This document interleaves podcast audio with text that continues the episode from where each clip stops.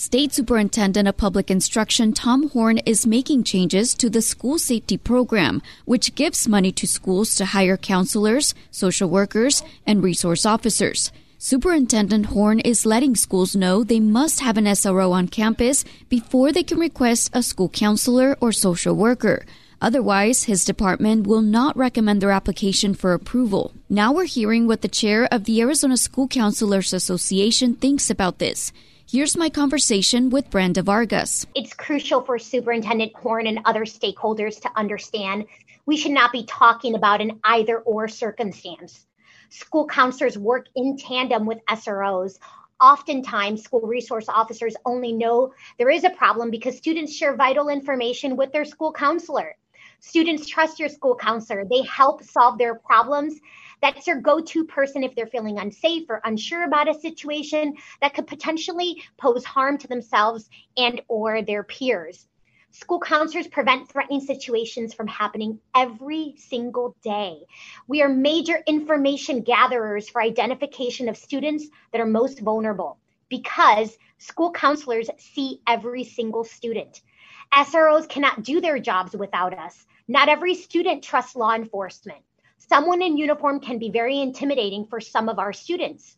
Not to mention, school counselors already know which students are struggling. They're aware of the life challenges that some students are experiencing, and they understand the developmental needs of their students and the importance of their peer groups.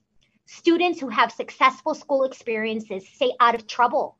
School counselors are integral in ensuring a climate that is welcoming and inviting for all, through daily interaction, academic supports, and career exploration, they already have the rapport needed to connect with students on the tougher and bigger issues that sometimes students are unsure whether or not they should be sharing with a grown up. So you kind of already mentioned, you know, some of those roles that school counselors play, but what else do you want people to know about how important they are to, to help students? So we want our community to know that school counselors are responsible for every single student.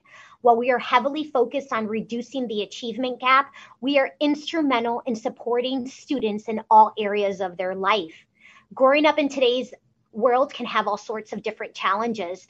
And school counselors are trained to listen non judgmentally to help students dream and find a sense of purpose. We work alongside parents and caregivers to help communicate and navigate times where our adversity and our ch- resiliency is challenged. So, parenting is one of the toughest jobs in the world. I say that all the time. And school counselors are equipped in order to help support parents and caregivers during these tougher times. Our student to counselor ratio here in Arizona has been improving. It's now at 651 to 1, um, and that's up from uh, 905 to 1 just a few years ago.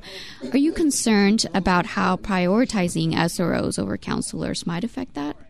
So our association feels very strongly that while we are we are glad that the ratio is slowly decreasing, right? It's making things a little bit more manageable for school counselors statewide.